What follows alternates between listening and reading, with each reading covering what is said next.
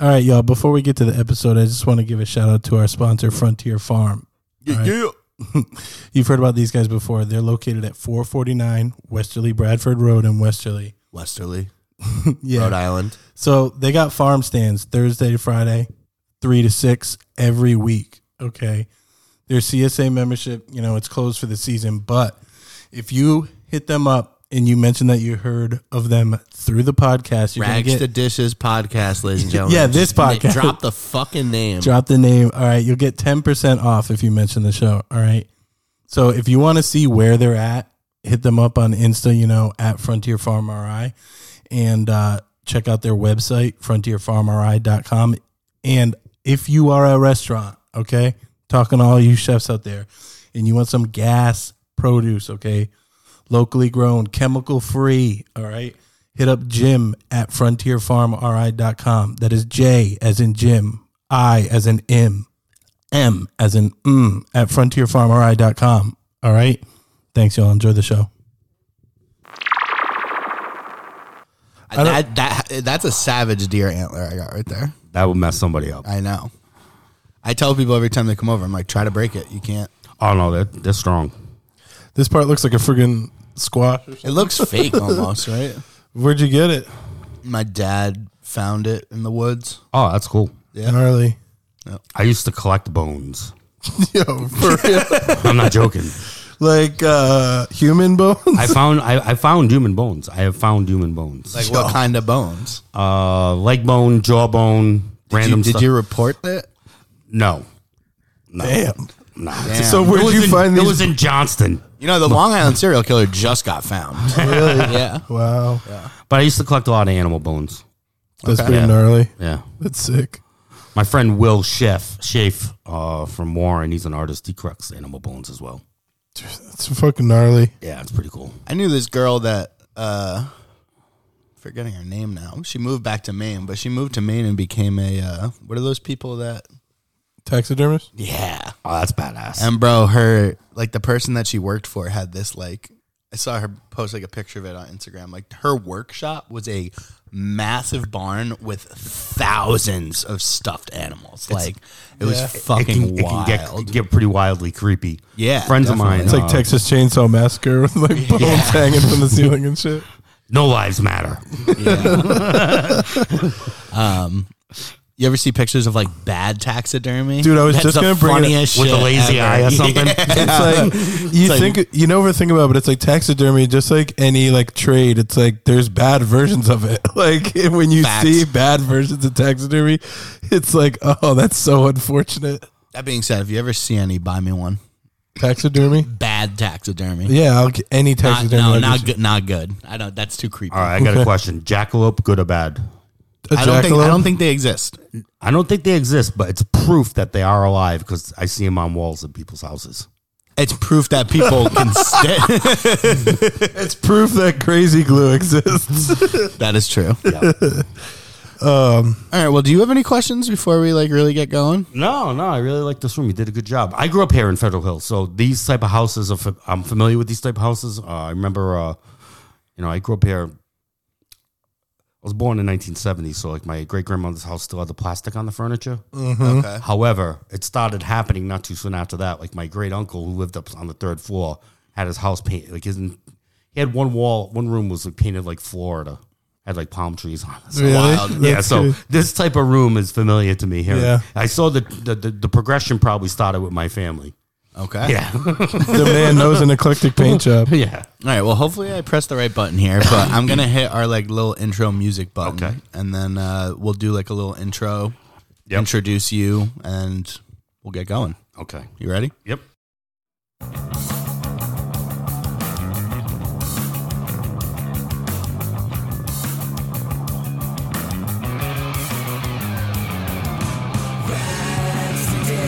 Stories from the kitchen. Kitchen roll, throwing gutters in broadcast form. Find me cooking finest fishes like I'm living out in Greece. Or catch me at the deli with my bacon, egg, and cheese. Or this is true culinary, this is what's behind the scenes. Cooking in the kitchen, that big money what we eat. Oh, Best dishes. Stories from the kitchen. Kitchen roll, throwing gutters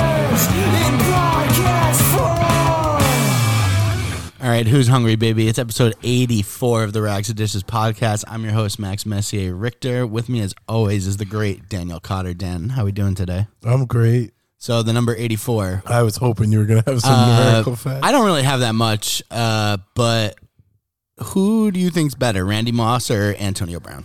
Randy Moss, easy. I But do you said- think Antonio Brown could have, you know what I mean, like trajectory wise? Yeah, AB was dope. If but Burfeck didn't fuck his shit up, I've said it before and I'll say it again. If you built a machine that was the purpose of the machine was to create the perfect wide receiver, It's like Randy Randy Moss. Moss, is Yeah. walking out of that. Either him or Calvin Johnson. So- just like the height, the jumping ability, the speed, like it's like Swagger. everything you want. yeah. Um, the only other 84 thing that I found interesting is it takes 84 years for the Earth. Wait, how many? Okay, I'm sorry. it takes 84 Earth years for Uranus to orbit the sun. That makes me feel uncomfortable. Got him. So, ladies and gentlemen, uh, we have a total Providence legend here. We have Mr. Julian Forge. Uh, Julian, welcome to the show. Hello. So, I guess, you know, that's enough applause. That shit cut out hard. So, Julian, I guess the first question I have for you is how come you haven't run for mayor yet? Uh, that's a good question. I'm actually this. I have to admit this. I'm actually a convicted felon. Oh, Does that mean you can't run for mayor? No, however, means you can't win. uh, Wait, You know, isn't Trump a I- I- convicted felon? what's, what's wild is I probably would win in this environment. Um, yeah, wait, wasn't Buddy Cianci also a convicted felon? Well, I don't think he was a convicted felon when he was elected. Oh no, Uh, because he yes, got he elected was. again the Yeah, second yeah, time. he got- he the went- second time he was. Buddy was a definitely. great guy. He, he was a family friend. Uh, I grew up with uh, his daughter, and I was able to actually be with Buddy. Uh, you were on what? Chri- I was actually able to be with Buddy a few nights before he passed away. Really? Yeah, yeah, That's Wow. sad. yeah. I don't, uh, I wasn't in Providence for, and wait, when did he pass? Oh God, it's been a while now. Yeah, I feel Early like it was like 2000s, ten late years ago. 2000s? No, it was like ten years ago. Yeah, about ten Okay. years ago. So I was not in Providence for that, but uh it seems like everyone here fucking loves him. he was a people person. He I believed like in the people. I like his sauce. the sauce. Buddy's fucking mayo sauce. Do they still sell that? Yeah, I and believe it's they do. banging. Yeah, it's it was- banging. It was actually made at a uh, from a place in uh, Warwick. It's a restaurant in West Warwick that actually uh, did all that with them. And uh, Mm-hmm. Okay. he's raised a lot of money. He's he's done a lot of good for people. You know, there's no there's no doubt about it. Brought the X Games here.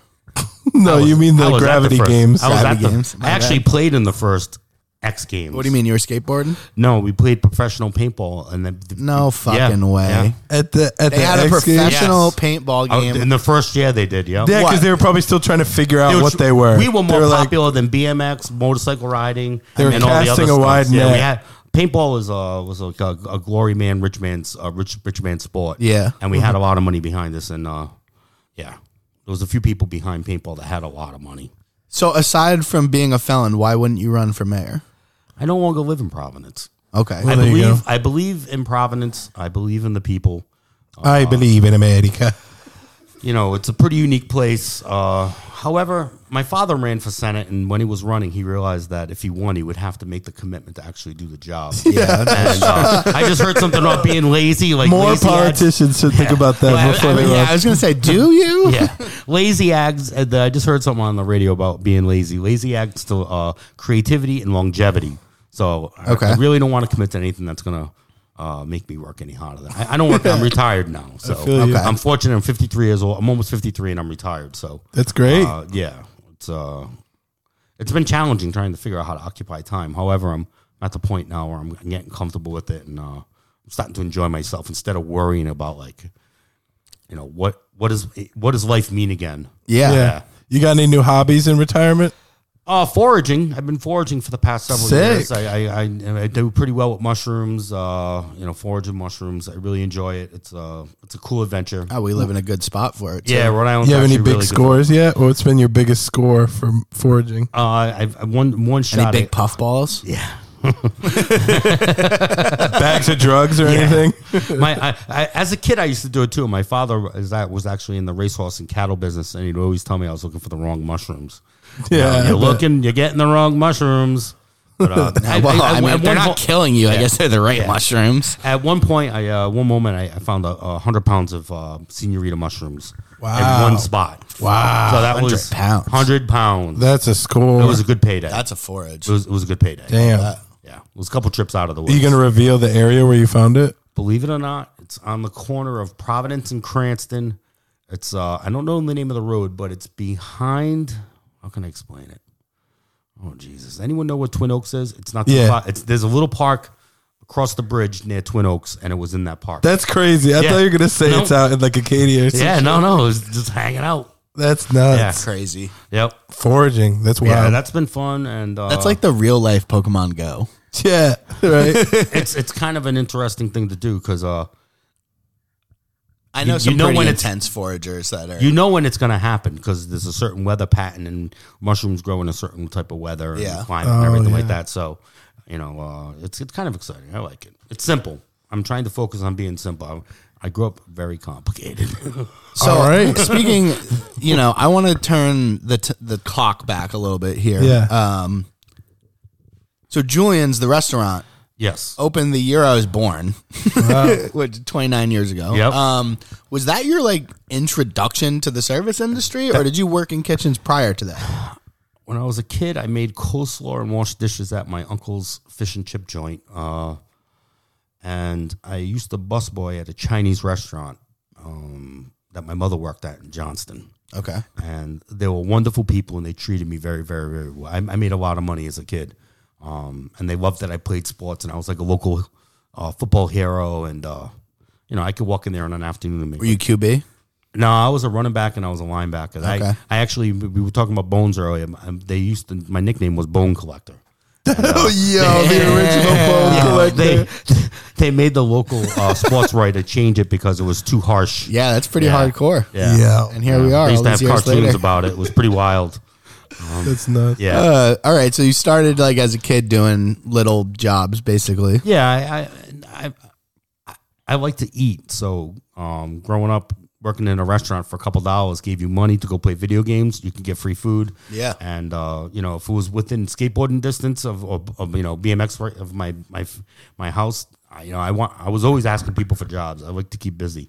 If I wasn't playing the sport, I needed to make money because I liked I liked things. Yeah. I grew up in an environment where things you know were plentiful. Yeah. So 94. How old were you when you opened it? 94. I was born in 1970. I was 24 years old. I was still playing professional paintball. Damn. And uh, You were a professional paintball yes, player. I traveled okay. over the world. Traveled over the That's world fucking playing paintball. sick. One of the most winning winningest teams in paintball history. That's crazy. Damn. So, uh, what happened was I I, I kind of got tired of traveling because I started playing professionally when I was 16. I was still in high school, still playing football. Um, and what happened was I busted my shoulder really bad and ended my football career. Mm-hmm. Um, so I I knew I had a lot of athletics. Um, I was really good in school. I joined the Navy really quickly. That I got bopped out of the Navy real fast.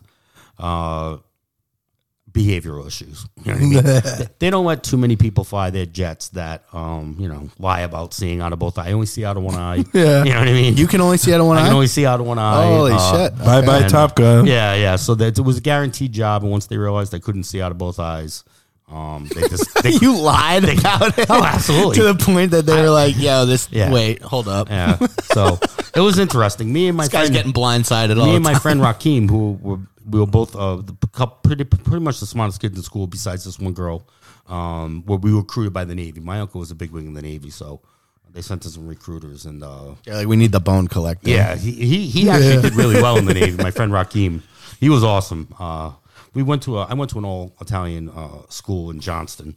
Uh, was it all Italian on purpose? Oh my No, God, it's- you're like- what's kind of crazy is I'm gonna, what's, what's Segregated. pretty what's pretty funny is it's, it's Johnston this place Johnston Rhode Island and a place in New Jersey Shout They out bop- Pauly D. they bop back and forth on being uh, who has the more Italians in their town I think Cranston does. it's actually Johnston, Rhode Island. Wow. So what's Okay. kind of interesting, my friend Bahim, who was from India, um, you know, Johnston kind of adopts you and makes you Italian. Mm-hmm. So he went from being Bahim to Brian. he, he, wa- he was the darkest, uh, funniest talking white uh, Italian kid in school, and he loved it. He loved it.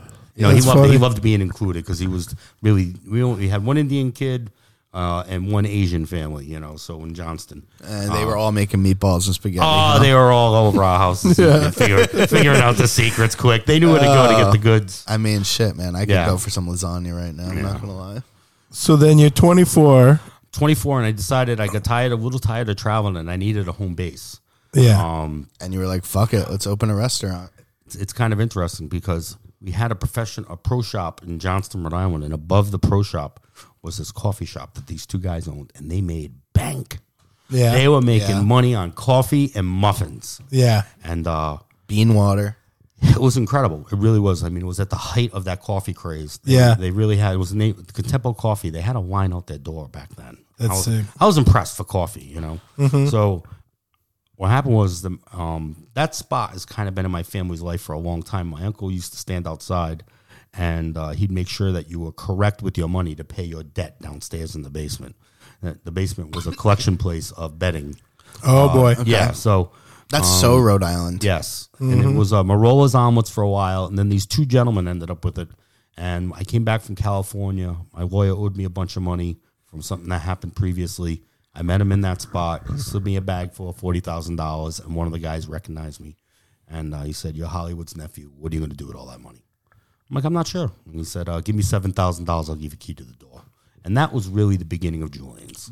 Yeah. This is for Wait, the wait, wait, building wait. around the corner. Yep, the original building. This Wow. one that's that it's still in. Julian, this Yeah. is the keys to that building. The key to that building. Okay. To the, to For the- seven. for seven Seven. thousand dollars. Holy that's, fuck. that's a pretty fucking good deal. Yeah, I, I, I- Even back then, Yes. that's insane. Yeah. you know, just to be allowed, you know, there was still that like uh, mentality. You know, the mafia was still up and running here in Rhode Island, Of course. Even though they were, you know, taken down a notch, it it, it was still. I'm sure in that area too, because it- you're like right over here, Fat yeah, Hill. You know, I, wa- I, you know, represent. I was born on Federal Street, and Federal Hill consists from it goes from Spruce all the way to Westminster, and um, Broadway was the they called it the Queen, the Grand Dam of the whole entire state. Believe it or not, at one time it was the richest street in America. Wow. and you could see it by the homes on it. Uh, Wait, so Broadway in Providence at one point was Yes. the richest. That's I believe it. Yep. Yeah, it's a beautiful street. Yeah, it is. Yeah. I love Broadway. You know the big castle building that everyone Yeah, talks of course, about, Barnaby. Yeah, and that was originally and one time it was owned by the man who imported uh, Italian ready-to-wear suits.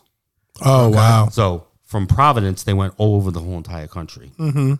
and uh, you know the Taroki sisters were here. They uh, are from the family.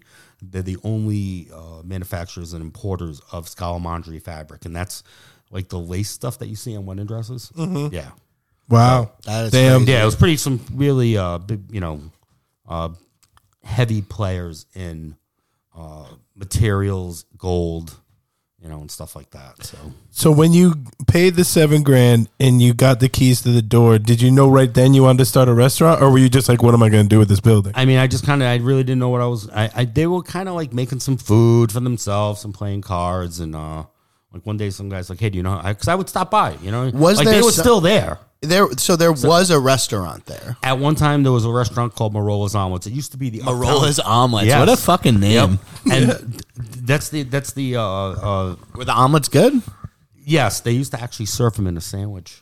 So it was like a sam, Oh, yeah, an yeah, omelet yeah. sandwich. Makes Yep. sense. You got to And, go uh, review that. Yeah, shit, bro. for real. Uh, the, and Dino's over on Atwell's Ave. That's the family that was there.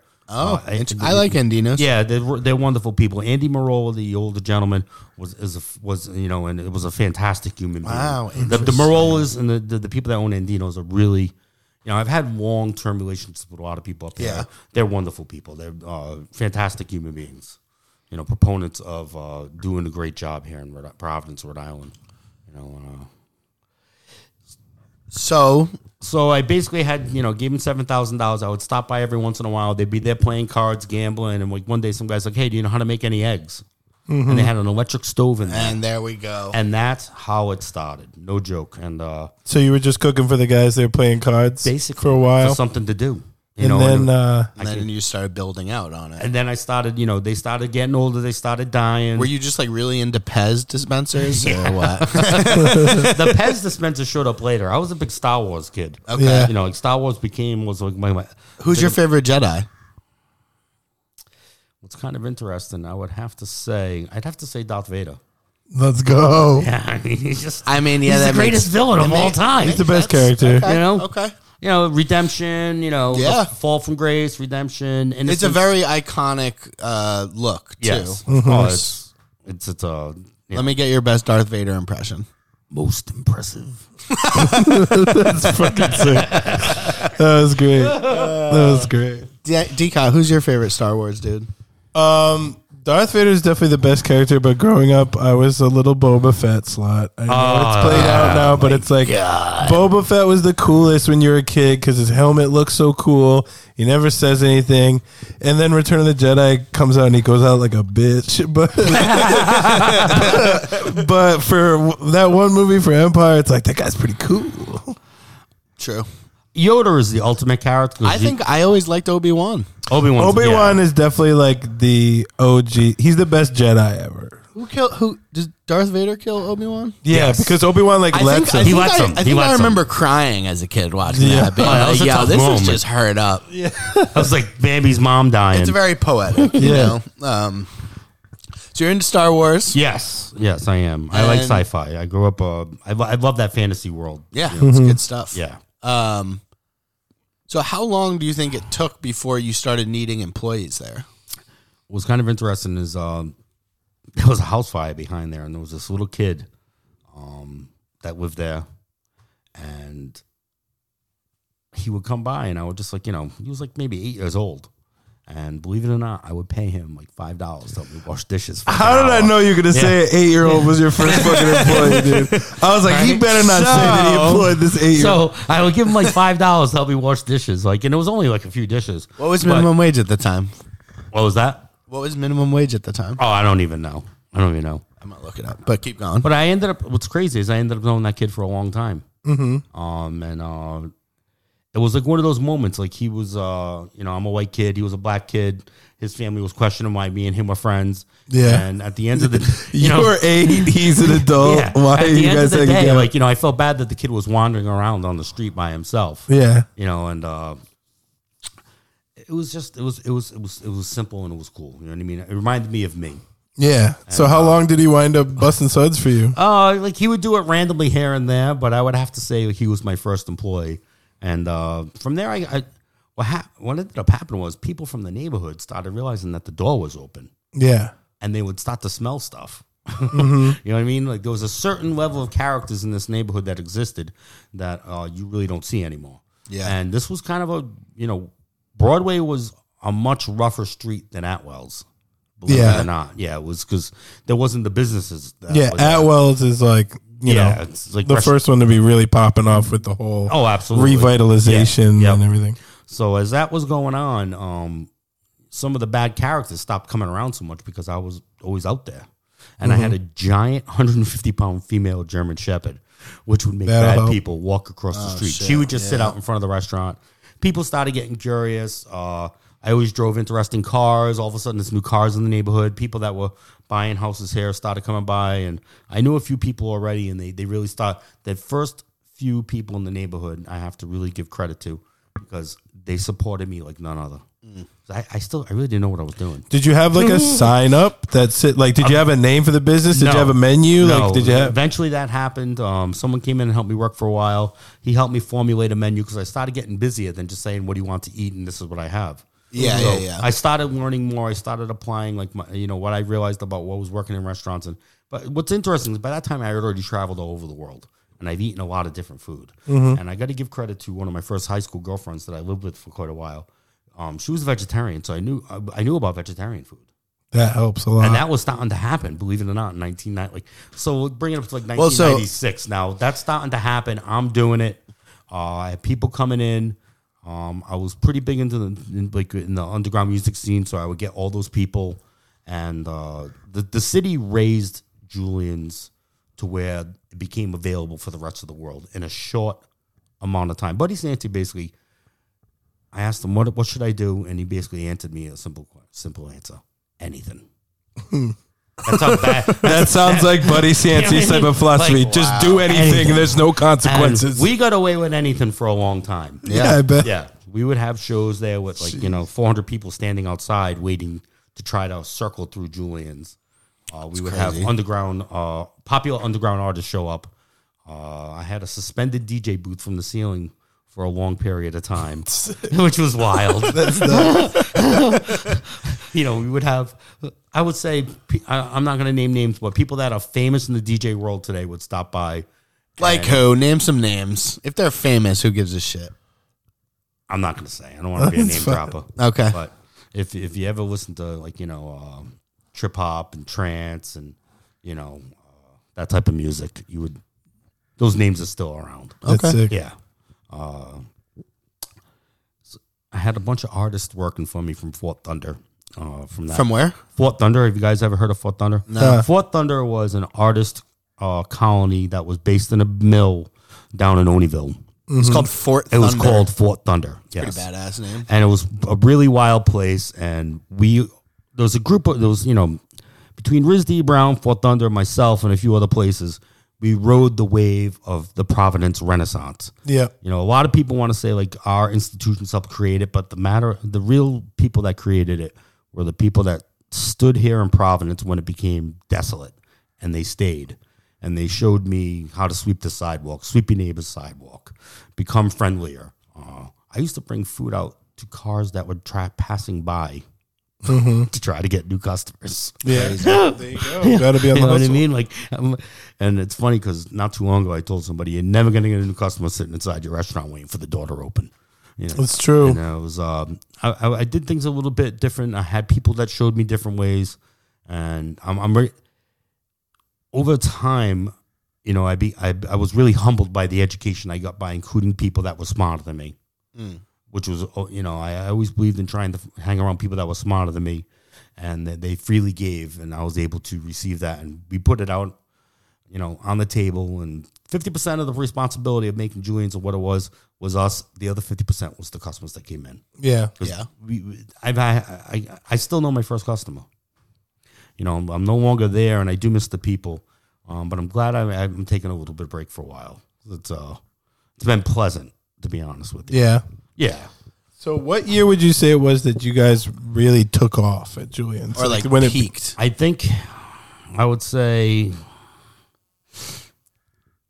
I would say it peaked probably just before we opened up the pizza place. yeah. Yeah, I would say that was the peak of it. when did that open? You know, I don't remember the exact date, but I'm going to say probably maybe like 10 years ago. Okay. You know, that's um So I was told that you wanted to name it Pizza Jesus. the fact of the matter is I wanted to name it Pizza Jesus. Um it secretly is Pizza Jesus to a bunch of us that know this. Uh you know, I wanted to design like a big rolling rock that you'd had to move in the morning to close the door and open the door. so funny. Oh, that's fucking classic. That's yeah. hilarious. That is the I funniest had thing. this I've ever whole heard. concept like seven years before I built the place. were your were your Oh, were your pizza peels just gonna be giant crosses that you had to? Oh my There's, there's a goodness. reason why there's a lot of marble, stained glass in there. Uh, you know, it You were creating a church. the Church of Pizza. That's fucking hilarious. oh my god. So what? You know, it's like pizza, pizza Jesus. Pizza G's ass is almost better. yeah, I like that. You know, my favorite Jesus is at 13. He's playing soccer. He's holding the big trophy, and he's like, "They didn't ask me if I had any special skills. What, what did you expect?" You know. So, um, what's interesting is that Pizza Jesus thing. For a lot of people, it's a great story. It's a good joke. But there was this one person I laid it out on, Mm-hmm. and I had the whole pizza box this Uh. designed. Like as you took out a slice of pizza, it would reveal an image or a pot of like you know The our own Shroud of pizza- our Turin own- Uh, is, like, my underneath family's the from. What's hysterical is my family is actually from Torino, Italy So funny. where the Shroud of Turin is is. So this Uh, the Probably pizza solid. grease like makes a shroud of Turin Oh, yeah, that'd stain be in the li- fantastic. like that's so funny. you know, Oh uh, man, and uh, you could run with that forever. oh no, it's it's I. I love There was it. a moment when I had the concept pretty well, and I was asked to possibly go out to uh, California and um And find in a Hollywood giant boulder. in Hollywood and actually build the first one with somebody other than the partners that I had. Mm-hmm. However, I felt loyal to the people I was with, uh, and I decided to do it with them. I may, I already lived in California. I was kind of apprehensive about doing it, but sometimes I wish I took that leap and went to California again yeah. and opened up like the pizza Jesus, where you take out a pizza slice and it The reveals part of Jesus is there. part of our own Ten Commandments, and Oh my you know, goodness. you know, collect ten crosses, get a free, p- you know, get get some free crust. Yeah, that's so funny. Oh It's yeah, never too late. no, it's never too late. I feel like you'd work in Florida pretty good. Florida would love it. There'd be there's so much opportunity for puns and stuff. Like that'd be great. What was funny was pe- people, uh, a few people that kind of didn't want it called pizza Jesus. They're like, well, what are Jewish people going to do? I'm like, they're going to do what they always do. They're going to eat fucking our pizza. Yeah, right. It's not They're going to gonna eat our work. freaking pizza. It's funny to everybody. Yeah. Oh God. So I guess I got some more questions I want to Yeah. ask you that are a little more intense. Uh, so I heard that you got robbed at gunpoint at Julian's. This is true. When You was wanna, do that? you want to talk about that story at all? We were closing the restaurant. I would always keep $100 and a coffee creamer in the refrigerator. Eh, wait, hold up. Yep. so In a, in a coffee creamer? Yeah, you know, what the do you co- mean? know, like the little uh, silver coffee creamer tins? Like that you serve uh, cream out of when you get. oh, okay, Yeah, okay, yeah. okay, okay. So, yes, like, with the yes, little yes, lid? yes, Yeah, yeah, I so- thought you meant like Yeah. So that was like the morning bank for the next people that showed up, which was usually us anyway, because we used to work all the shifts back in Oh, the day. okay. The So only- you didn't leave it in the register. You like put it in this little Yes. uh, creamer tin. So what, okay. at this point, you had just like a couple employees, basically. Um, by that time, uh, there was probably about ten of us that worked all the shifts. Okay. Mm-hmm. and I had a great group of people. You know, uh, it was it was amazing. It really was. I, I can't I can't name them all. However, uh, I'm I'm I'm very indebted to them because they took care of my deficiencies. I had a lot of deficiencies for a long time. yeah. Uh, I, I have a social phobia. I'm not really good around people, so I say the I say the right wrong thing at the perfect time Mm-hmm. I do that that make sometimes. people feel uncomfortable. You know, I think I'm trying to make them feel good. Yeah. you know what I mean? So, I know exactly what you mean. Uh, yeah. So they really helped me with that arena, and I had people help me to become uh, a better chef. Uh, I had a lot of natural ability, and I had a wandering mind, which was good. Um, and I had the great ability to read and put it through my mind and in, into my hands, into the food. Um, and that was a gift from my parents. You know, I, I don't know how to say that any other way. But this guy came in after uh, we were closed. Uh, there was $100 in there, and he said, he put the gun to the back of my head, and the two people that were there, I saw the difference. So like behind you, like he Yes. crept up behind He you. came up behind me. And Fucking a. put uh, a gun to the back of my head, and I saw the look in the people that were in front of me. Their eyes change. to just being shook. They were like you could see their eyes sunk into their head, and fear was in their eyes. And I heard this noise. You know, give me all your money. And I said, "Oh, that's not a problem. I'll give you all my money." Yeah. I said, "It's right there in the refrigerator." Yeah. Where do you think it is, dummy? It's, Of course, Uh, they're the for creamer. So I It's a slowly fucking opened cream. the door, and now he has the gun pointed to my face, and I give him the roll of money, and he looks at me, and he looks at the money, and he goes, "I want more." Yeah. It's a hundred bucks. like me It's too. not Me worth- too, bud. uh, let's just say, you know, the beating that I gave him only stopped when police officers put a gun to my head, begging me because they couldn't stop me. You got him. Yeah, I got him. Yeah. So what? Did you just catch him off guard? Um, Did he shoot? he didn't shoot. Uh, fortunately, um, once he decided he wanted more, he was in my he was in the wrong zone.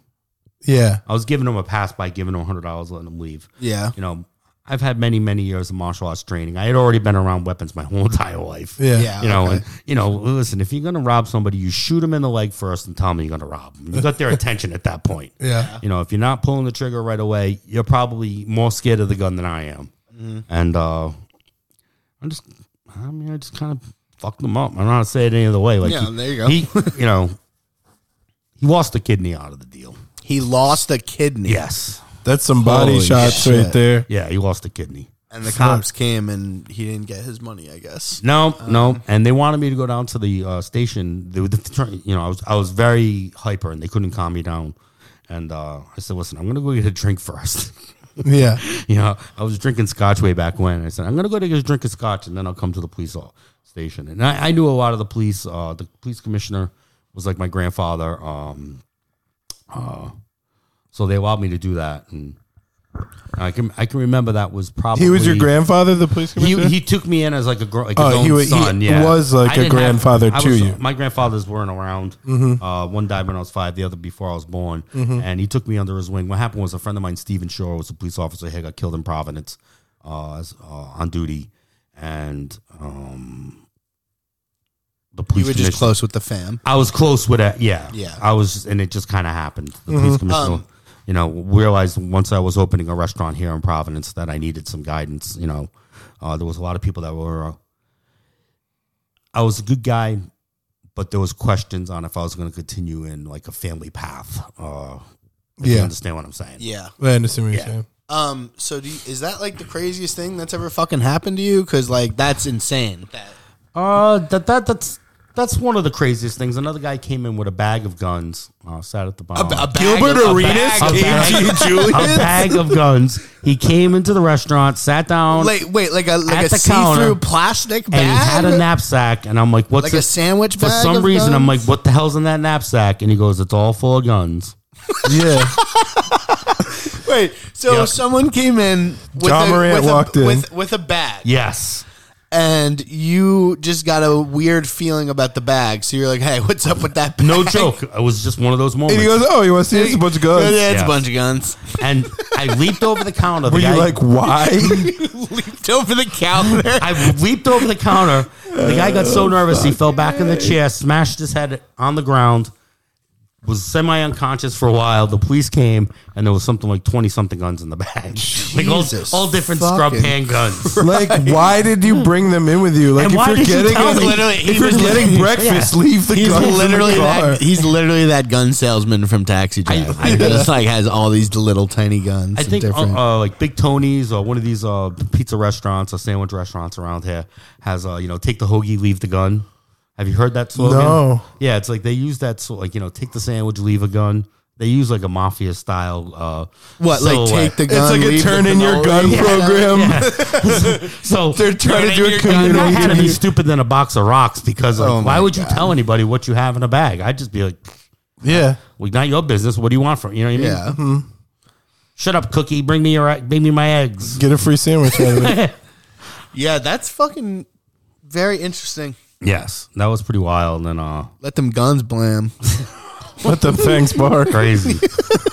So some people take their dog out for walks. Some people take forty three. Take- take the clock out for a walk. uh, Scrubbed guns out for a walk, and filed they off really serial showed numbers. up at the wrong place. You know, You live by the gun, you die by the gun. Yeah. You know? yeah. So Stop by Julian's. Give me some money first.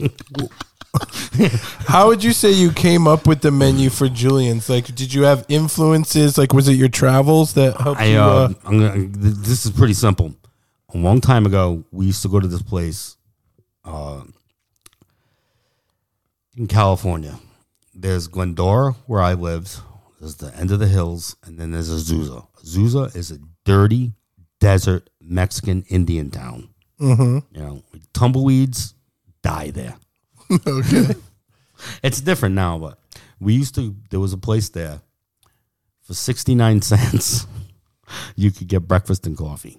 that's a pretty good deal.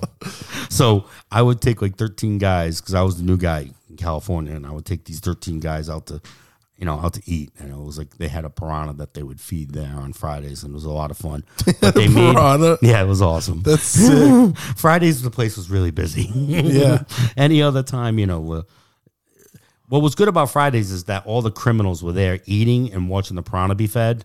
So Mm-hmm. they couldn't rob you on Monday. You know, on Friday you weren't getting robbed going to Because they were Azusa. all watching the piranha feeding. piranha. Um, and uh, they had these spicy home fries Mm-hmm. that were Say less. yeah. You know what I mean?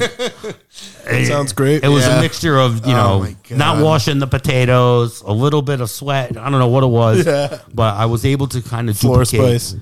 Uh, the, the the flavor that I remember. Um, I had uh, a chef from Guatemala. I had a chef from Israel. Um, neither none of us really spoke English very well, which made for a really really great learning environment and creativity, a creative environment. But you say those chefs brought in their own flavor, their own style. Yes, I was able to. I've had a chef from Morocco. Uh, I've had a chef from down from down south that knew about low southern cooking. I brought up these vegetarian chefs from uh, Fredericksburg, Virginia. Um, I, I've I've been able to get great chefs um, that uh, have not only traveled but have come from different places. Uh, I used to get top graduates from Johnson and Wales. Uh, one of them being Todd Schiller. Um, that you know changed Julian's to be able to service how many people that we were dealing with because we were at we were at overload. Yeah. We couldn't we couldn't work anymore. We couldn't make anymore. What was this like I mean, mid, they still mid to I late feel two like they thousands? still are Yes. kind of at overload. Yeah. So I mean, there, there would literally be 200 people waiting outside. yeah. Uh, f- for brunch and at dinner, we would actually have to close the door and just service the people inside the restaurant. Yeah. And then we would open the door, let them out, let a whole new group in. It's crazy. Yeah. We it was um it was pretty wild. yeah. That is I mean, nuts. It that's- was it was pretty wild. So you guys were just your popularity was outgrowing your capacity, basically. Yes, and at one point I I won Food Network's first food challenge. It was called Ready Set Cook. Really? So between that, getting written up in uh, Rhode Island Monthly Magazine uh, by this Shout out. by this man uh, Daniel Asa Rose, uh, who's a wonderful human being who took a real big risk about you know for himself to travel all the way to Julian's on a snowy night, and we actually turned him away, but he begged to come in and eat. You turned him away? Yeah, well, we, do, we we were running out of food. You know, to be honest with you, it was a chef that was with me at this na- at the time. His name was Patrick Steele. He taught me how to have a gentle hand with food, and um, you mean like portion size wise or not something? this portion on how to handle food in general. Like you know, if you're not putting love into it, if you're handling it rough, it's going to come out rough. You know, you, basically, Good philosophy. I've been able to kind of cultivate like what he taught me and a lot of the people. Great food comes through humility. You know, I Ooh, I good. gotta I like interrupt. that. I gotta interrupt here for a second Yeah. because I am like totally uh, on that like the best food comes out when it's made with love mentality. Yes. you know what I mean. Like Mm-hmm. I think that's hundred percent like I don't know maybe the number one philosophy of food, but I have also seen people put hate into food and it comes out real good too. It- but it's about the pride that you have in it. It's like if you're not like if you're Okay, yeah. So the if, pride, yeah, it's, the pride. like if you're like I fucking hate making this, but like I can't like put out a b- inferior product because of my own personal pride and the guilt you feel like you know when you Well, there you- overcook something and you're like I don't have time to make a new one. Am I gonna send this out? And you have this like feeling where Yeah. you're like. I don't feel okay about this decision that I'm about to make, you know? Yeah, or even on like a smaller level. Like I get it when I'm like, is this enough wine? Did I pour? Is this too small a pour? Is this Yeah. too much of a pour? We used to listen to a lot of music while we were um, making food and Mm-hmm. uh, prepping and stuff. Oh, you like gotta. that. And uh, you know that Metallica moment, like you know, "I'm your hate when you want love." You know, do my dirty deeds. You know, scapegoat. Yeah. You know, sometimes I'd be singing that in my head and smiling and looking at my customers. You know what I mean? So I, I do understand that uh, inner anger. Yeah. Of an artist. Uh, They're the source of all your pain, the customers, Yes. but they're also the source, source of all your profit. yes. So- you know, and what what I didn't realize at the time was my greatest memories is the customers. You know Tell us about it. what? Uh, I'm, God. Let's hear about your best. My best customer was my grandmother. Well, I mean, come on, obviously. She number one with a bullet. Yeah. So besides that, I would have to say uh, Just any memorable. um, seeing four generations of people uh, of a family come to your restaurant, and That's asking, nuts. asking you to take care of them.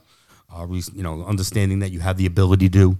Mm-hmm. You know, it's a pretty gentle moment when you have great grandma who's ninety nine and Junior who has a three foot tall uh, mohawk, spike mohawk. Yeah. You know, wearing a shirt that's half torn but of his favorite local band, and his grand great grandmother's loving him. You love so- that. and uh, you know that kid, that person with that spike hair, I still know, and now he has a child. Damn, You know, I've been able to. Does he have a mohawk? the child. He better, He better. I can remember uh, friends of mine having children at the beginning of Julian's and being able to go to their graduation from college. that's, That's, that's a life. pretty wild, pretty wild ride. I didn't know those rewards were there. Sure. Um, for me, for a long time, it was just the food. Money was a byproduct of good action. Um, but the kingdom moment, I'm like the customers, I always knew how important they were, but they romanced me into the point of understanding that they were actually responsible for 50% of the success of each moment. Yeah. yeah, They really are. that's so true. and uh, Well, you what know. about worst customers? Oh, Oh, Other- other than I all used the- to, I the used to throw guns. quite a few people out. To be honest with you, I my mentality was is if I get rid of you, that leaves room for somebody good to come. And uh, we, we, So Some- what what would someone have to do to get thrown out by you? uh, passes towards waitresses, uh, demand, being overly demanding, thinking that you're more important than everybody else. What's overly demanding? Uh, we used to go out and talk to the customers quite a bit, and Yeah. when we had those moments, we would. It was uh, it was something that I insisted upon. It was something that someone taught me, and sometimes we'd be so busy somewhere. I demand to speak, you know, because there was a moment when Okay, so just when we were people being are- touted as the greatest chefs in Rhode Island, if not, Yeah. you know, we were voted in the top 100 restaurants of the country at one moment, and we were being touted as the greatest. And it was a very uncomfortable spot. Yeah. Um, and people wanted that, that they wanted their moment. Yeah, for sure. You know, and I would just basically let them know, like, listen, you're so important. Everyone else here is not eating now. Yeah. And then they look around and they see everyone looking at them. And I'm like, you know, this comes one, maybe not today, maybe not tomorrow. We'll come back in a few days. Yeah. And if you gave me a hard time, I, I actually banned someone for five years. They came back five years to the day and asked if they could come back in. And I said yes. what did you ban them for? Uh, acting like assholes, getting overly drunk. At one time, Julian's was also bring your own. So, Mm-hmm. uh, you know, those moments provided people with, like, you know, you can't tell me what to do. And I'm like, no, I don't even. In all Yeah. reality, I prefer it's not hard to say to, anything cut. to you. It's hard to cut somebody Yeah. off from their Yeah. own bottle Yes. of liquor that they Yes. brought with them. Yeah, but you yeah, got to be for like, sure. Yes. if you're too drunk, you got to go. And everyone, I, a lot of people always thought, that, you know, the, the worse behavior they have, the more they will insist how much they know me to, you know, the people out front. Yeah. And Yeah. it got to a point sometimes when I wasn't at work and they would be behaving like this and I would get a call from somebody. And I always just lived within pretty much walking distance uh, of Julian's for a Mm-hmm. You long ever live? time. You ever live above it? no. However, we had an office there, but I've had several employees live above Julian's. Gotcha. Which was always comforting, you know. Uh, what was interesting is, you know, I would come through the back door and I'd be, my, my mentality was if I got a call when I wasn't working, and I worked a lot, Yeah. it was because there was really somebody that didn't want to listen to one of my managers, uh, which I would empower completely to do whatever needed to be done not to call me. Yeah. Yeah, yeah, yeah. I'd walk through the back door saying, Who's this asshole that's giving everyone a hard time? Yeah, so you come in. Yeah, pissed. and I just kind of walk them outside, and I'm like, you know, you can't do this here again. You can't use me as a reason for your bad behavior. My, I, I'm, I'm the reason for my bad behavior. Yeah. I can't have anyone stealing that because I still had bad behaviors. Uh, you know, I was a kid that always acted out of bounds. And, Yeah. Uh, You know, food scented me for a long time, which was good. I needed it. I really did. You know, It gives you s- that structure, you know? it, it was regimental. It was, um, you know, uh, my friend Todd, we would call you know people egg marines. You know what I mean? Egg Marie. Egg Marines. What does that mean? Oh, it's just like you know, he ran it like a military. He was uh, one of the top graduates at Johnson and Wales. Oh, he's He- saying you guys were egg marines. yeah, we were egg Okay, marines. We were just wow. egg marines. You know, you need one solid voice as a leader. You don't have to like it. You just have to do it. And it was fun things like that. So, I mean, fast forward to now, like, how do you feel not really being a part of Julian's currently? You know what's kind of interesting is I, I my brother uh, was at Pizza J the other day. He Loves pinball. Um, we grew up playing pinball. My father owned the ki- arcades growing up. I used to collect the machines, and you know, Pizza Jesus, Pizza, J- you know, Ju- Pizza J uh, was definitely going to be a destination for places for that arcade and pinball machines. And Yeah. I walked in there, and he was playing a game, and he just looked at me, and he said, "You know, you did a really good job here." And the fact of the matter is, I've done great jobs, uh, and it took me a while to get used to not going and being part of the action. However, um, times change. I like to reach for excellence. Yeah. I really do. I was taught not to settle for less. Anything less than excellence, you're kind of doing a shitty job. I never liked being, you know, I- Perfectionist. Yes. One time we had this Rock'em Sock'em Robot World Championship tournament. Nice. We held it in a, a building that was across from Julian's. It was a brick building. Now it's like all done over. And we had two guys, one dressed in red, one dressed in blue painted, and they played music against each other. And first place was $500. Second place, nothing. You lost yeah. and that's how I was raised. And uh, once I realized that I it has nothing to do with the people I was working with or the people that I was in business with. However, excellence takes a certain thing, and I say it all the time. How do you become excellent? You step on the neck of good and want to know who's boss. You're a savage. It's a little harsh. Yeah. However, today's type of people that are getting jobs, you can't. I've had you know someone's parent call me and said you can't speak to my son like this. Like first of all, you're catching it secondhand. Second of all, you're really telling me a lot about what's going on with your child. yeah. Like I went to high school, I played football. My coach promised the parents they were going to take us little boys and turn us into men. yeah. That's kind of weird. You know, you know, Like, Yeah, today there would be. Kind no- of a, it's kind of a weird Places- statement, if we're being honest. well, I mean, Don't you know, worry, mom. I I am mean, if gonna we're, turn if, we're your ta- son. if we're into- talking about like college athletes, maybe. yeah, My football coach was one of the most winning football coaches in uh, high school history. You know, Yeah. and what he did is he created an environment of excellence. He created an environment of accountability, and uh, it sounds like the Urban Meyer documentary. that just team came building. out. He was really good on team building, and um, you know, my generation was the beginning of not the beginning, but it was kind of like the real first generation where both parents were really working all the time, yeah. and kids were, Late, you know, like is it?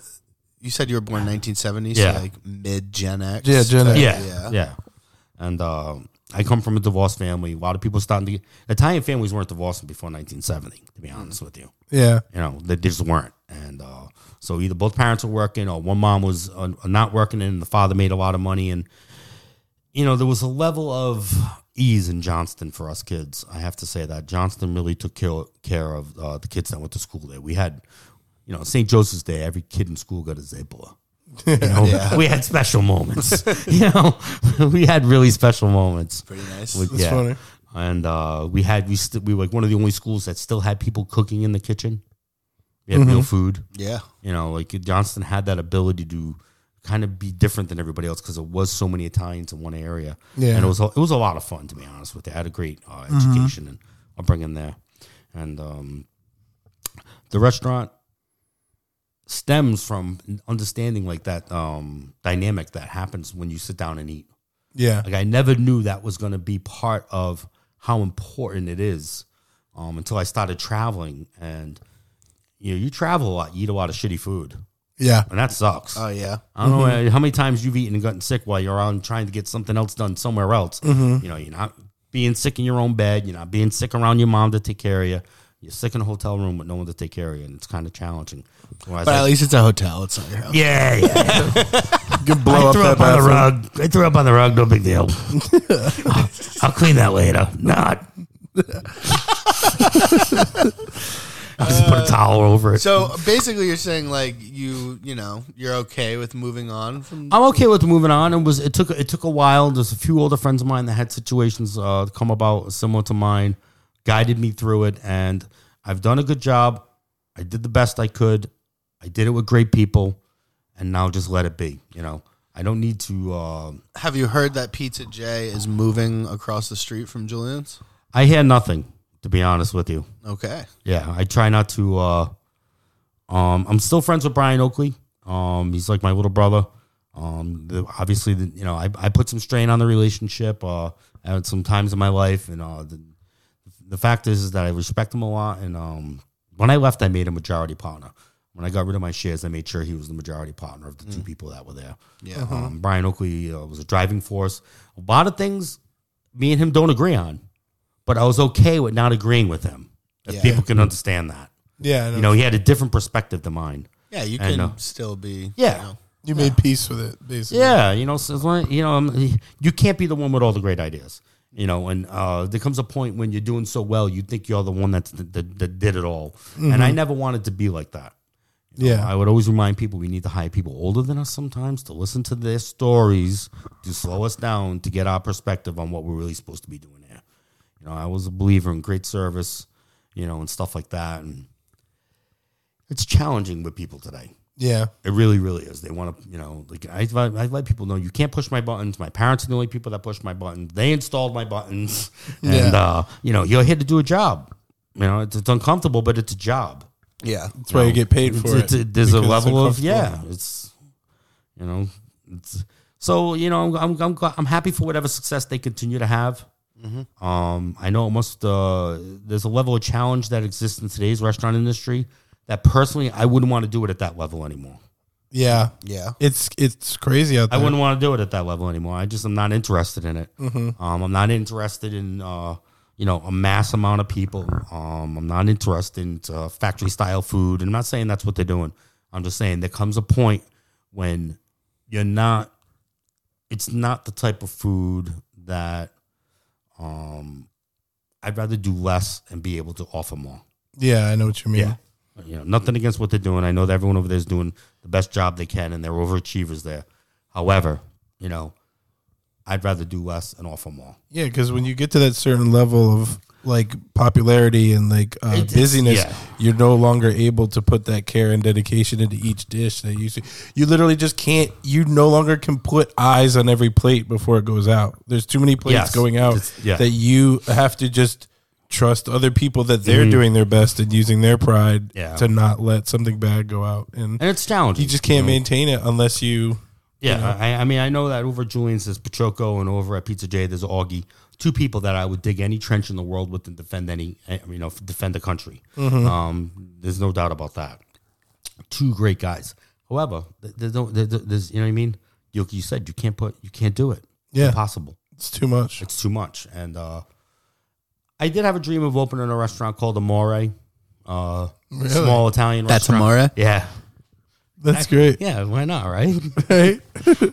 Were you going to do that around here? Um, probably in East, East Bay.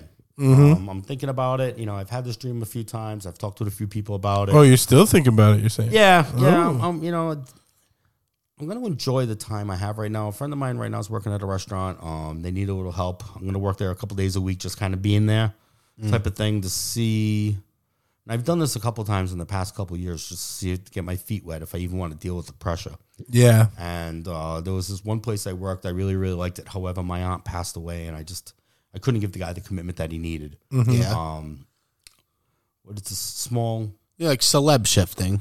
yeah, small restaurant where he, you know, he was the chef. He could bring me in, and we could have done, you know, done great food. Like, you know, if I ever opened up a place, I would have probably a pretty good, a pretty good amount, uh, a pool of people I could ask to come help me for a few nights here and there. Yeah. just for fun, you know. Yeah. My uh, Eli worked Eli Dunn, who uh, won Chomp, Chomped, uh, whatever that Chopped. Uh, you know, he worked with me for a long time. You know, so um, you know, I liked his restaurant that he had in Warren.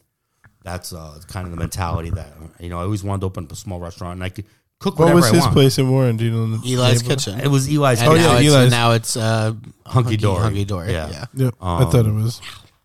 I would like to open something, you know, 20 seats, open when I want, close when I want. It doesn't matter. Mm-hmm. You, know, you come in, you don't care what I'm cooking, you just want what I'm ha- offering. Yeah. You know, that, that mentality, um, which could be like a good new thing in a couple years. I mean, I think it already, to an extent, is kind of a thing. People are very into like supper clubs, Yes. Yeah. Mm-hmm. and dinner parties, and shit like that. Yeah. I've been able to participate in a few of those. A friend of mine, Todd Schiller, he did a few of them and he did them really well. And, um, Or just pop ups in general. Pop ups I, are. I- hot I like right that now. pop ups and stuff like that. Like, uh, I they- went to a pretty dope pop up in Portland like two weeks ago. nice. There was one It time was just mm. they- a cocktail pop up, but it was dope. They had these all white parties. Have you heard about these? Excuse me. All white. All. it's all right if it's all white. No, it's not. Um, I mean, w- w- tell me when more. People dress all in white. Yes, They invite like 200 people. Everyone dresses in white. It's a pop up, uh, like fi- fine dining. Those. Whoever gets the most stains wins. Yes. Yeah. yeah, that would be We, we fun a- to do. actually it. at one time we used to dress in all white in Julian's, and one of my chefs one time showed up and he painted his shoes white to prove how clean we could stay. yeah, that's it. it was kind of fun. His name is James Day, but he painted his shoes white. It was kind of funny. That is Yeah. funny. I'll tell you. I'm going to tell you one of the funniest moments I've ever had in the restaurant. Yeah, I hear would it. love to just hear one of that. the funniest moments, and it's a real human story, and you're going to laugh. So I worked with people from different countries that didn't have a perfect. How do you say this? Uh, accent Mm-hmm. of a Rhode Islander English speaking person. Yeah. And I don't think I have a really good command of the English language either. Mm-hmm. However, I was working with someone from Israel. said Q man. That's So great. I'm working with somebody f- from Israel. Uh, yeah. And we're in the middle of brunch. And we would talk about random shit all the time. You know, while you're cooking with somebody, you end Sure, up talking yeah, about Mm-hmm. some yeah. pretty crazy stuff. You know, like what if you were on Jupiter? What would you do? You know, so Is like, that what you were talking about? Pretty no. crazy. There was man. there was moments we would have those type of questions. You know, um, so we're working, we're making breakfast, uh, we're really busy, and my friend Elon Musk. Elon goes, Julian, what is cheetah? And I'm like, cheetah? It's a fucking cat, man. It's the fastest cat in the world. How do you not know what a cheetah is? Okay, why do we put that in omelet? He was asking what cheddar cheese. Cheddar Oh my God. cheetah. Yeah. So That's that pretty might good. be the one funniest. Here's a guy that was raised in Israel you know, went into the Israeli army, was a commando, badass, and he's sitting in my kitchen, right, trying to humbly make food.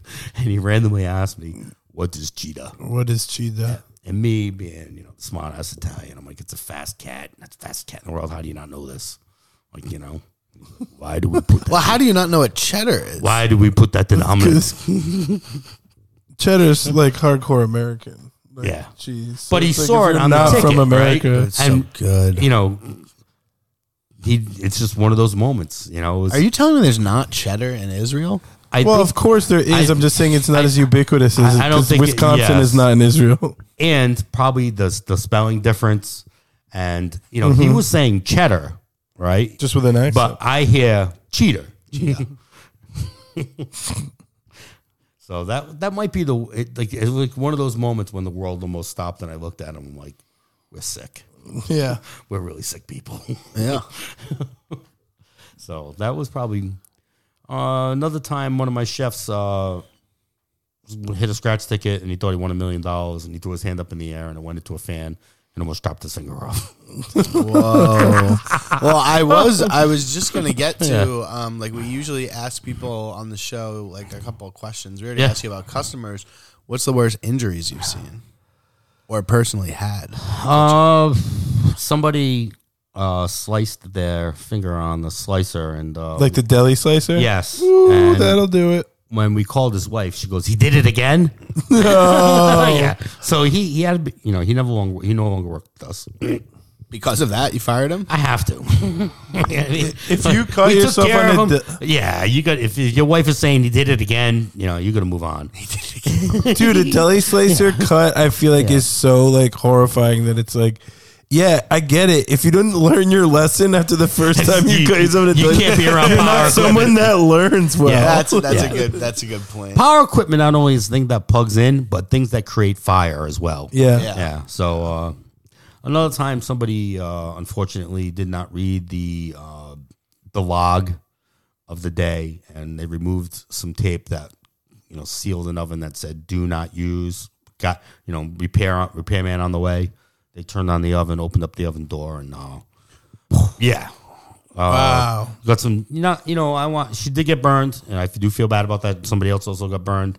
Um, You know that one, might have been the most probably traumatic because it was a young, beautiful girl, and whether she didn't read it or not doesn't really matter. The fact of the matter is that you know, as She got messed up. Mm-hmm. I've seen fireballs pop up before in my life and get surrounded by them. It's an uncomfortable feeling.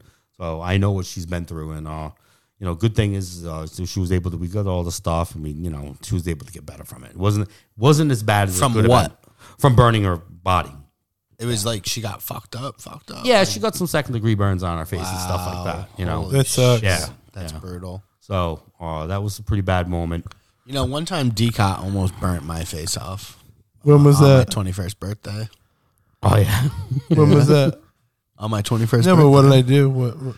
We were we were making we were so drunk, but we were making a fire in your backyard. It was the night that I turned twenty so I guess technically it was the day before I turned Mm-hmm. Yeah. yeah. And we were making a fire, and it wasn't lighting, and you gave up and threw your lighter into like where the fire. Oh, was, and it like- blew up? Yeah. it Oh, up. And- nice. And, then I was like, "All right, I'll get this fire going," and didn't know there was a lighter in it, and it blew up, Oh yeah, you leaned it until like uh burnt my eye. Yeah, eye- and then it- what, are, what are these called? Eyelashes. Eyelashes. Burnt my eyelashes off. what are these called? I was in a steakhouse once down in Tennessee, and there was a violinist playing, and this guy you could buy roses for people. So we're a group of thirteen guys acting like assholes. So we buy a rose for a woman at another table who's sitting with a gentleman. There's four, two men, two women. We randomly buy this rose for this woman. She has no idea where it's coming from, and the guy that's sitting there uh, has no idea why she has this rose now and Yeah. who just sent it. However, the, Well, if he had the res, he'd be like, "Yeah, it's me." the, the, the- yeah, I send this. he, you'd think he was gonna play it cool. However, the rose shows up. You could see him get agitated. This is back when you could smoke. He takes a cigarette, puts it in his mouth, and you could see he's pissed off. He's wearing glasses.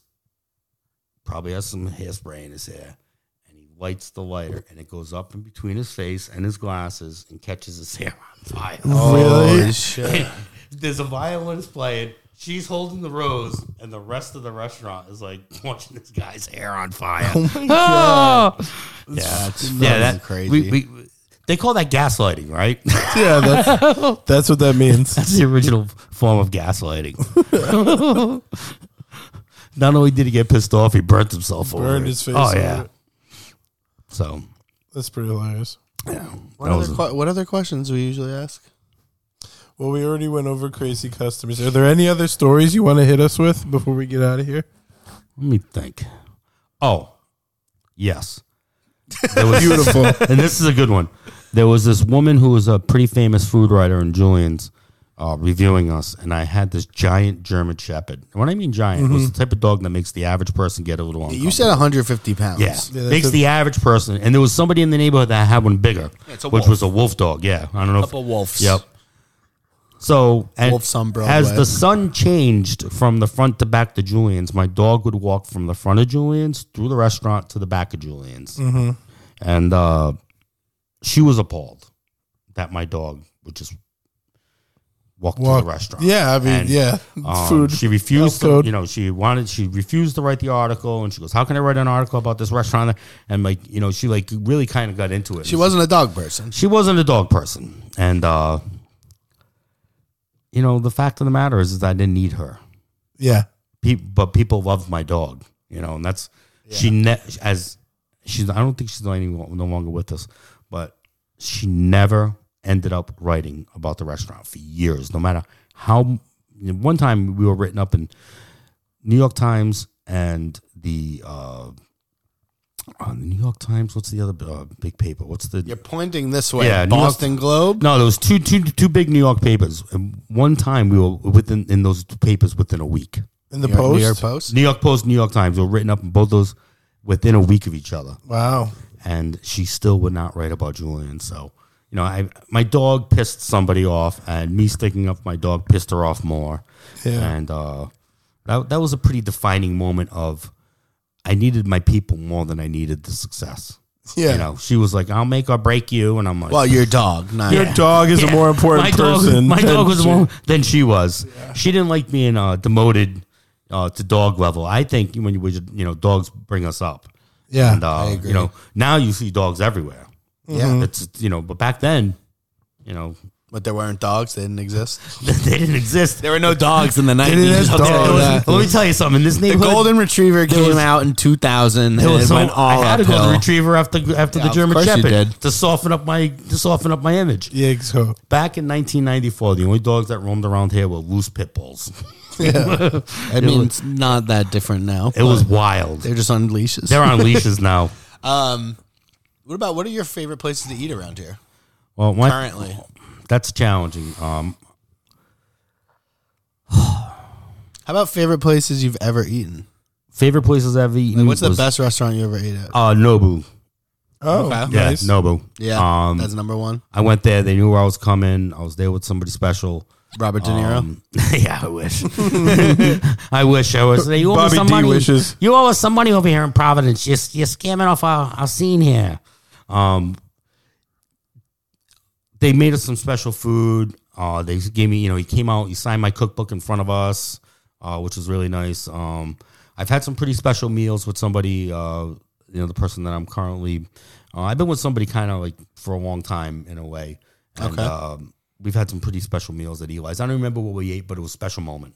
Okay. So I, I do miss, I do miss Eli's. I miss uh, a place that used to be called New Japan, which was in downtown Providence, owned by a very good uh, friend of mine. Um, unfortunately, it got knocked down for a parking lot. Uh, it's really, really a shame. Um, you know, it's kind of funny. There's a place. Uh, I'm not gonna say it's. I, I'll say it's great food, and I'm gonna tell you why. Me and my brother go there, and me and my cousin go there. It's called Rod's Grill in Warren.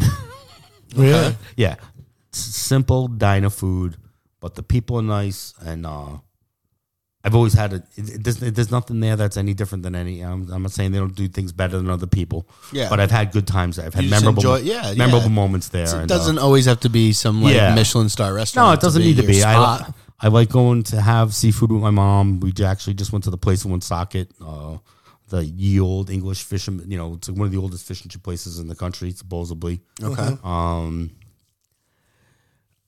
I've had some great meals at Sienna. I, I think they do a really good job. Mm-hmm. Um, Trattoria Romano does a great job. Um, I like Thai food. Yeah, my my dad's second wife, uh, my first stepmother was from Thailand. She was an American born in Thailand, Mm-hmm. so I got exposed to Thai food early on. Um, you know, I, s- I still love Apsara. Oh, yeah. Yeah, you know, I just went there not too I long ago. love Upsara. Yeah, it's just you know, it's either either one you go to, it doesn't matter. I'm not going to give into an argument of which one's which. Uh, I think the Elmwood one but is the much but the better. one you go to when you go to Elmwood, I have to be honest with you. There's something that's there because I was brought there by a gentleman named Rich Lupo. Many, many, Rich many. Lupo? Yeah, Rich Lupo. He used to Oh, own Lupo. okay. Rich, he always uh, owns Oh, Rich Lupo's. Lupo. Yeah, Okay, Uh, okay. Lupo's Heartbreak Hotel back in the course. day, and he owns the Met. And uh, but he brought me there early on with a group of guys that were called the Curmudgeons, and uh, I it revolutionized um, what was for me what was going on here in Providence because I knew that area, but you never saw white people in that area, right? Yeah. so uh, it was kind of interesting to go there with a group of white people into this very authentic, more authentic back then than it is now because back then there was probably only one person there that spoke English. Yeah. Yeah, that's the truth. Wow. Yeah. All right, I got two more questions for Okay. you. I don't know if you got any. Go for but Number one, who's the most famous person you saw in Joanne's? Well, that's kind of interesting. Um, I'm going to say this Kevin Costner. You think Kevin Costner's number one? Come on, someone more famous. than That's pretty good. That's pretty damn famous. Okay. Um, Kevin Costner. Uh, um, a lot of. I I don't want to give up too too much. I'm saying Kevin Costner because my mother is the biggest Kevin Costner fan of all time. Okay. Um, she loves him. She doesn't. He doesn't know that my mom's married to Kevin. You know, Kevin Costner does not know that my mom is married to Kevin to him. Yeah, Um, I you get know, you. she- her and Tom Brady when they were on TV, she leans forward. yeah. So, um, you know, a lot, a lot of great people came through Julian's. Um, we've had presidential candidates. Uh, we've had, uh, you know, princes and princesses. And all rea- you know, I've had kings there. Um, you know, one time there was an armed, uh, armed guard stationed all around Julian's and half the street blocked off for somebody to have a dinner there. You're not gonna say who? No, it doesn't matter. It's just, uh, It kind of matters. Come on, tell me. I'll It cut does- it. I'll cut it out. it was, uh, it was a princess from a very small, one of the wealthiest countries in the world. Yeah, what, like so- Abu Dhabi or something? and uh, no, it was actually not not a mu- uh, Arabic or Muslim country. Uh, Luxembourg. It was like one of the yeah, you get, you're you're in the zone. you Liechtenstein. know, so it's, you know, it's Wow, one of those so it's just places. like some foreign princess. yeah, like when someone you know they did were they probably tip? Did they tip well? yeah, it was a very good night for everybody. Okay. it was you know even the people that couldn't come were probably getting rewarded somehow. Shout out the some way. princess of Yeah. L- Liechtenstein. you know we've had some people there undercover uh, with different names for a long time, which was all- we had we had, we've had children of famous people work at Julian's. Really? Yeah. Okay. Yeah, with people never knowing, which was a wild, wild ride. And um, because a bunch of us were around music, we were able always to get a lot of mu- uh, bigger musicians that would stop by and eat. I used to do all the food, but we used to do all the food at Lupo's for a long time. Yeah. You know what? I'm gonna g- give you an example of somebody that I think is probably the one of the one of my most famous people is just a, pro- a regular Rhode Islander, and um, he would bring his mother, his grandmother, to Julian's. Richard Jenkins. No, he's just somebody like uh, that I've known for a long time.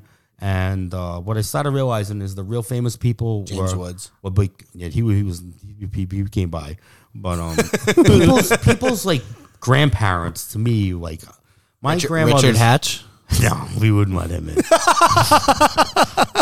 the he's the fir- he's the winner of Survivor, right? first winner of Survivor. Like that's the worst way to win. But now Yeah. it's like running around naked is popular. They have one of those shows on now, right? I'll do it for a mil. Yeah, I'll do it yeah. for a mil. Yeah. So who, A who million was it? dollars isn't that much money. To be- I, I'll still do. I'll run Yeah. around naked on camera for a million dollars, easy. Who, who was this person? um, it's just it's it's someone that I know. He owns restaurants in the city of Providence, and he used to take his uh his grand his mother and his grandmother to Julian's. His- Okay. you know he actually his name is Alex Tomaso. He owns restaurants here in Providence. He's a wonderful human being, and when I, well, let me tell you something, I think his great his grandmother was the most famous person because I saw she was special. She reminded me of my grandmother's. Yeah.